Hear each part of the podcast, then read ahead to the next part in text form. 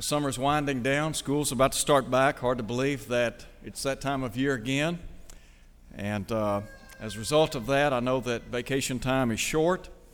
And so we pray for those that are traveling at this time and hope and pray that they'll have a safe trip. If you're on the road this week, we pray for you. We're going to be looking today at 2 Peter chapter 2, the passage that was read a moment ago, 2 Peter chapter 2, verses 20 through 22. I want to begin today by saying one of the greatest blessings that you will ever enjoy in this life is to be a Christian. All other blessings pale in comparison to being a child of God. It is a tremendous blessing to be a part of God's family, to be identified as a child of King Jesus.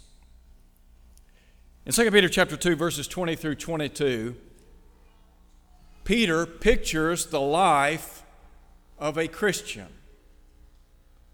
whose life as we would say has come full circle. The picture is that of somebody who is in the world and comes to a knowledge of the truth of God. Based on that knowledge, obeys the gospel. Enjoying the blessings of salvation, freedom from sin. And then, for any number of reasons, goes back into the world, leaving a life of freedom in Christ. Sadly, the picture is that of someone who gets caught up in this lifestyle. And for many, they never see their way back home. So the picture again somebody in sin, cleansed, and then back to a life of sin again. There are three key words I want to call attention to in our study today because I think these three key words will help you to remember what Peter is talking about. First, there is the term escape. The second, the word entangled. The third, the term end. I want to begin by talking about those who have escaped a life of sin. Note with me, if you would, in verse 20. Peter said, For if after they have escaped the pollutions of the world through the knowledge of the Lord and Savior, Jesus Christ, he is talking here about the key of knowledge. The beauty of the key of knowledge is it unlocks the door to salvation, doesn't it? First, it opens the door to an education about the Lord Jesus Christ. There's an interesting question posed by Jesus in John chapter 9. In that context, Jesus gives sight to a man that had been born blind. In the latter part of that chapter, Jesus raises a question to this man. He said, Do you believe in the Son of God? I was thinking about that question this week and how relevant it is in this day and time. Now, you just imagine here is the Son of God, and he's asking somebody, Do you believe in the Son of God? Well, this man responds by asking the Lord, Who is he, Lord? that I might believe in him. Did you know that we live in a day and time in a world today in which many people do not know the Son of God? They don't know anything about him. Oh, they've heard about Jesus, and maybe they have some scant knowledge of Jesus as revealed in the Scriptures, but they don't know anything about him. They don't understand his deity. They have no idea that God in the long ago promised to send his Son into the world. The Son we're talking about is the second member of the Godhead. He is identified by Matthew as Emmanuel, God with us. He was, as John said, the Word who became flesh. And John said he dwelt among us. And he said, We beheld his glory, glory as of the only begotten of the Father. There are people today that have no idea who the Son of God is. I want you to, I want you to understand that Jesus Christ, the second member of the Godhead, came to earth to save you from sin, to save all of us from sin. The angel said to Joseph in the long ago that Mary would bring forth a son. And he said, You will call his name Jesus, for it is he who will save you from your sins. Jesus came, as he said in Luke 19, verse 10, to seek and to save the lost. And so we talk about the sacrificial life of the Son of God, his submissive will in coming to earth. Jesus came to fulfill the will of Almighty God. That will was to redeem the human family. As Paul said in Colossians chapter 1, Jesus has made peace through the blood of his cross for all of us today. And so, the key of knowledge. First, it opens the door to an education about the Christ. Secondly, it opens the door to liberation in Christ. Did you know the Bible says that salvation is in Christ? Paul wrote in 2 Timothy chapter 2 verse 10, "Therefore I endure all things for the elect's sake that they may obtain salvation which is in Christ Jesus with eternal glory." Salvation is exclusively in Jesus. He said in John 14, 6, I am the way, the truth, the life. No man cometh unto the Father but by me. So we can be saved through Jesus. Do you remember Jesus saying in John 8, verse 32, You shall know the truth, and he said, The truth shall make you free. When we obey the gospel of Christ, we enjoy salvation from sin. What did Jesus say in Mark 16? He said, He that believeth and is baptized shall be saved. Those who come to an understanding that Jesus is the Son of God, the great I am. John 8, verse 24. Turn from a life of sin through repentance, Luke 13, 3. Confess his name before others, Acts 8, verse 37. And are then baptized into Christ, enjoy the cleansing power of his blood and thereby are added to the body of Christ. Acts 2, verse 38 and verse 47. Those people, so identified by Luke in Acts chapter 2, are members of the body of Christ, members of the church of Christ.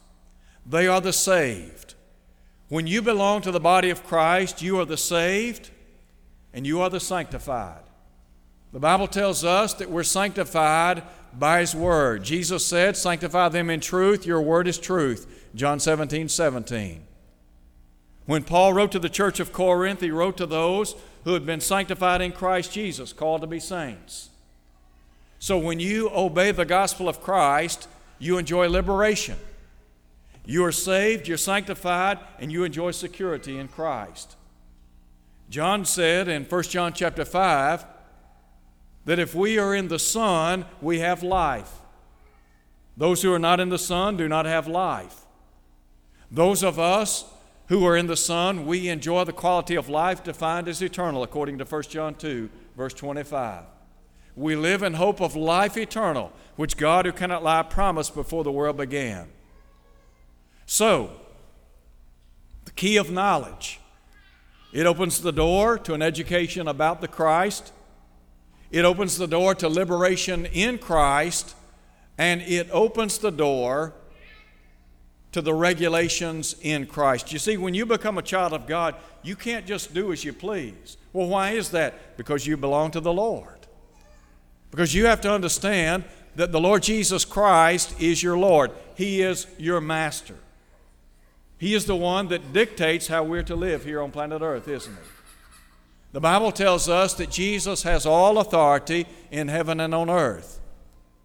And Jesus Christ, having been entrusted with all authority in heaven and on earth, has the right to rule and regulate my life.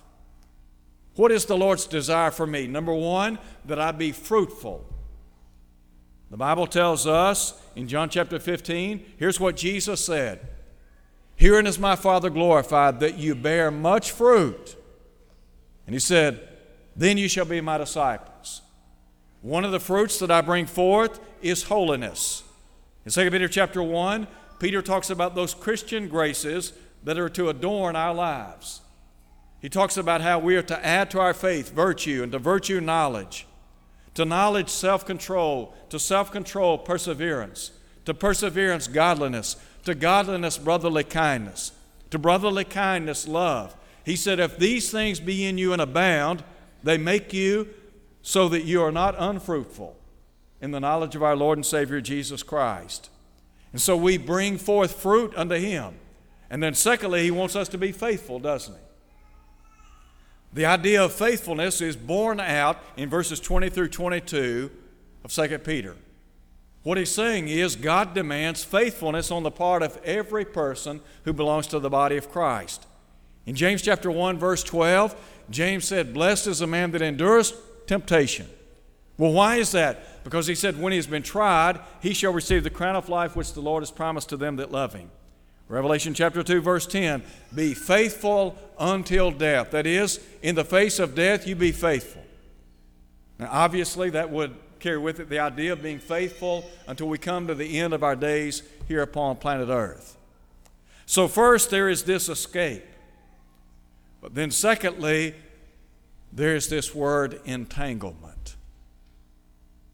First, escaping a life of sin. Secondly, becoming entangled once again in a life of sin. Listen now to what Peter said. For if after they have escaped the pollutions, the corruptions of the world, through the knowledge of the Lord and Savior Jesus Christ, they are again entangled in them and overcome. Now, just pause here for a minute. Who's the culprit? Who is it that, that is out here entangling members of the body of Christ in a life of sin? Would it not be Satan? Did Peter not say in 1 Peter chapter 5, be sober, be vigilant? Who's he writing to? Christians. He said, Be sober, be vigilant. Why? Because your adversary, the devil, walks about as a roaring lion, seeking whom he may devour. In verse 9 of chapter 5, he said, Whom withstand steadfast in the faith. The devil is doing everything he can to ensnare those of us who belong to the body of Christ. In 2 Timothy chapter 2, Paul pictures those who are taken captive by the devil to do his will. In other words, he captures them, he ensnares them, he imprisons them. In what? a life of sin. The picture is somebody, the picture that Peter is painting here is that of somebody who obeys the gospel and then becomes entangled once again in a life of sin. He speaks of those who forsake the right way. Look at verse 15, chapter 2, 2 Peter. He said, They have forsaken the right way. That would imply that there is a wrong way. Here are people that had been on the right road. They had been following the Son of God. Their lives had been made pure and just in the eyes of God. And now what they've said is, we're going back to that old way of life. They have forsaken the right way. Did you know there is a right way and a wrong way? There's a way of truth and a way, and a way of error. There's a way described as good, and there is a way that is described as evil or bad. These people have chosen to forsake the right way. In Matthew chapter 13, Jesus talks about the seed of the kingdom that falls on the hearts and lives of people. And he speaks of those who allow tribulation and persecution to cause people to stumble and fall. He speaks of those who allow the cares of the world and the deceitfulness of riches to choke the word, and he said, they become unfruitful. Why do people forsake the right way? Having a clear and accurate understanding of what the Lord asks. There are a lot of folks in the world today, they obey the gospel. And then here's what happens they get so caught up in their job, they're so concerned about making a dollar. They work sun up to sundown from can to can't, can't. They're so consumed with climbing the corporate ladder, they forget about their relationship to God. Seven days a week, thinking solely about their employment. All of us need a job. All of us are grateful for our jobs, but we understand God comes first. Some people forsake the right way because they love their job more than they love God. Some people forsake the right way because the allurements of the world are so strong. Can you have fun in the world? You better believe you can. There are a lot of things that can bring pleasure and gratification in the world. There are a lot of folks that last night they had a lot of fun in bars and honky tonks and places around town. I can promise you that. A lot of fun. There are people all across this city that had fun last night, gambling and doing things they shouldn't do. Why? Because they enjoy that. And sadly, there are people in the church, people in the Lord's church, that were doing those things. Do they know better? Yes. Well, what happened? They have forsaken the right way. What about people in the Lord's church?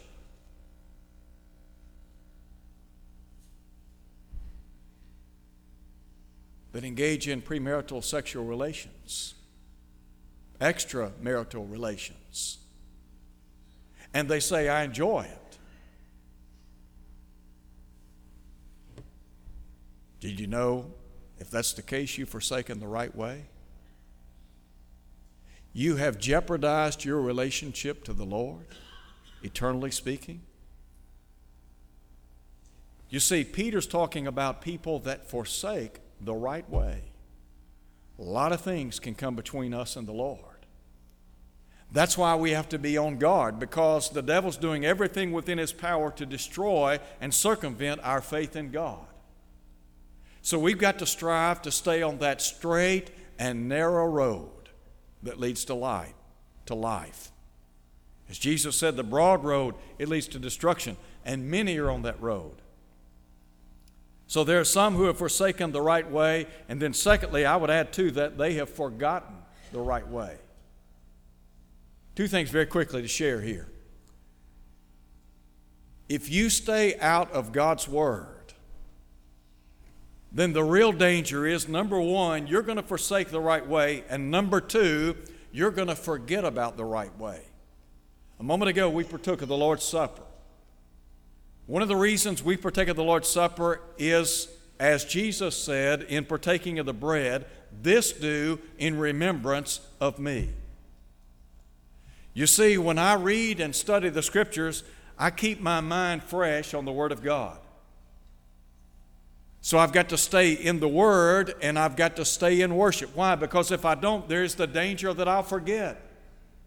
Do you remember the people of God in the days of Jeremiah?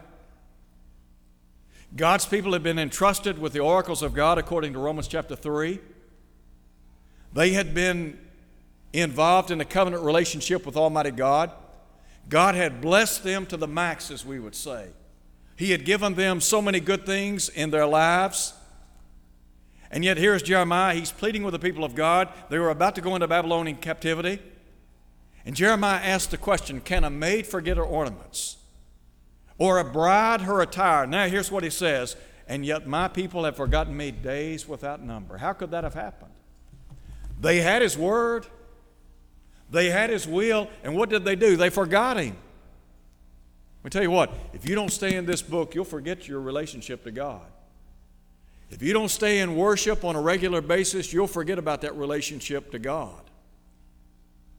And so, what happens? You become entangled in the world. And as Peter said, you become, he said, you're overcome. You're upside down in your relationship to God. Now, note if you would the continuation. He's going to talk now about the end of a life in sin. Pick up again in verse 20. For if after they have escaped the pollutions of the world through the knowledge of the Lord and Savior Jesus Christ, they are again entangled in them and overcome, the latter end is worse than the beginning.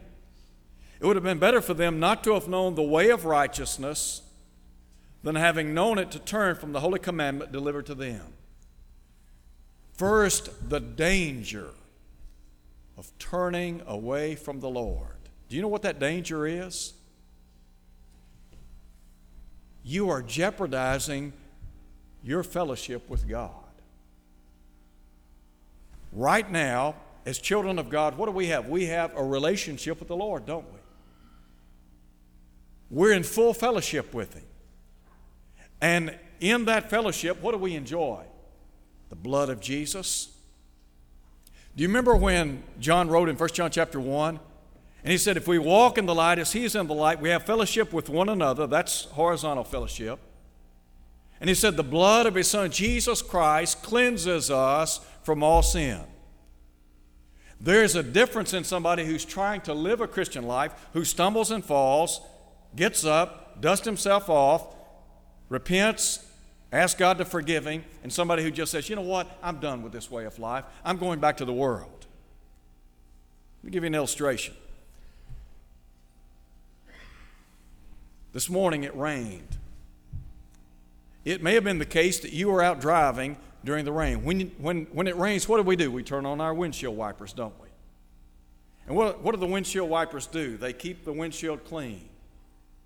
So, what John is saying is if we're walking in the light, that blood of Jesus is constantly keeping us clean, pure and just in the eyes of God. Now, when I was a teenager, I had a little sports car. It looked great. The only problem was, had a lot of problems internally. I remember had a lot of problems electrically speaking. So one time my windshield wipers went out. So I'm out driving around one Saturday night. I don't have any windshield wipers. So, come to a red light, what do I have to do? Jump out, wipe that window off, move on. Try driving like that. Well, if you leave the Lord, that blood that was constantly keeping you clean, gone, gone. You don't have that blood anymore.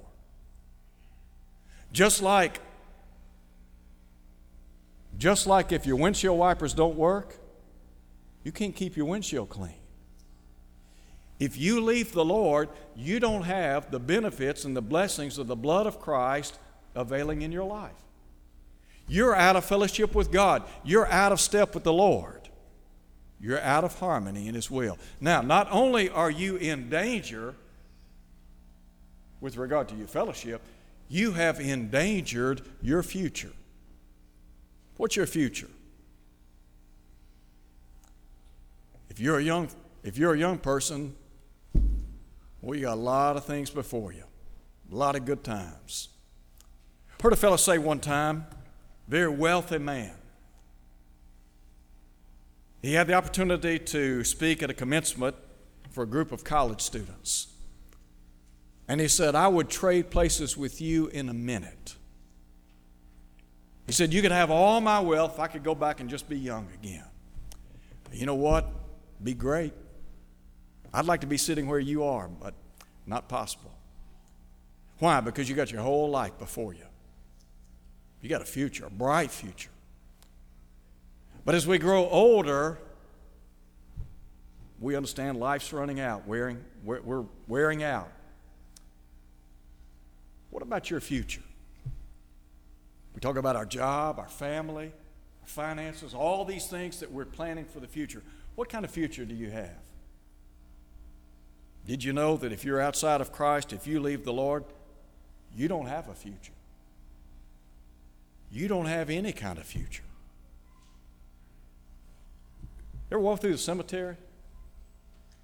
It's amazing to walk through the cemetery and you see all these headstones, and some are very elaborate. They've got now where they'll put pictures of the deceased on the tombstone. That body's in the cemetery. The real question is where's that soul? If you died today as a child of God, where would you be? Do you have a future? Or have you mortgaged your future for the here and now? What Peter's saying is if you leave the Lord, number one, your fellowship with God, it's out the door. Number two, your future with God, out the door. Forget it. Forget about it. And by the way, listen to what he said. If you leave the Lord, he said, the latter end is worse than the beginning. It would have been better for you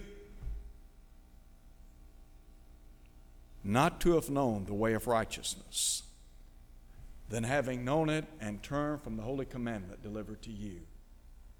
In Luke chapter 12, Jesus said that those who knew their master's will and did not prepare themselves or do according to his will, they shall be beaten with many stripes.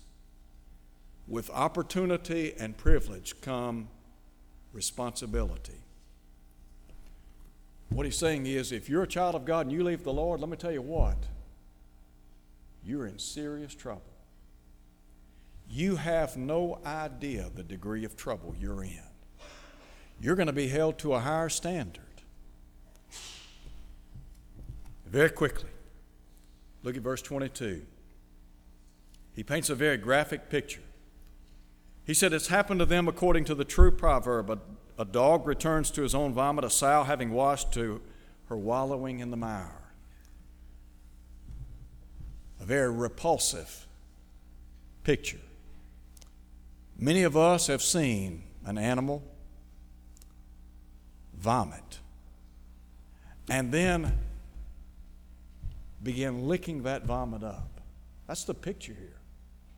Nasty, repulsive. Or a pig, a sow. Clean it up, goes right back to the pig pen. I want to close today by saying this.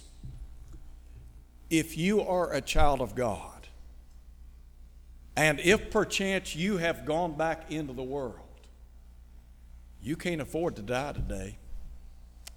You can't afford to die in that condition tomorrow or next week. You know why? Because you'll be lost. Plain and simple. You'll be lost. So, what I want you to do today is to think about your relationship to God. I want you to understand that there is a way back. Just as there is a way out, there's a way back. How do you come back? Well, you do like the prodigal did in Luke 15. You come to yourself, you come to your senses. You realize, you know what, this life of sin, not all it's cracked up to be. Sin paints a beautiful picture. It's all an illusion. The devil will promise you the world, but he will deliver nothing. Not a thing. So if you're here today and you're not faithful, I want to encourage you come home. You know, the Bible says if we confess our sins, he's faithful and just to forgive us, to cleanse us from all unrighteousness. If you're here today and you're not a child of God and you know you need to obey the gospel, you haven't done that, why not do it today? Believing that Jesus is the Son of God, repenting of your sins, confessing His name, being baptized into Christ, as Luke records in Acts 2:38. If you'll do that, God will forgive every sin. Let me tell you very quickly about a story that happened, well, an incident that happened Friday night.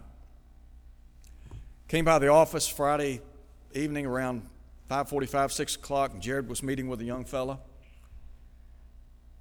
When I walked in, this young fellow sitting in a chair in Jared's office. And when I say he was dirty, I mean he was dirty from head to toe. Filthy. I was talking to Jared about being baptized. And so Jared and I were talking to him. And I said, You know, it's, it's ironic that you're wearing those dirty clothes. Filthy. I said, You know what? if you're baptized, all the dirt from a life of sin will be washed away. That young fellow was baptized. Put those old dirty clothes back on to leave. And I thought, you know what? Those dirty clothes don't tell the story anymore, do they?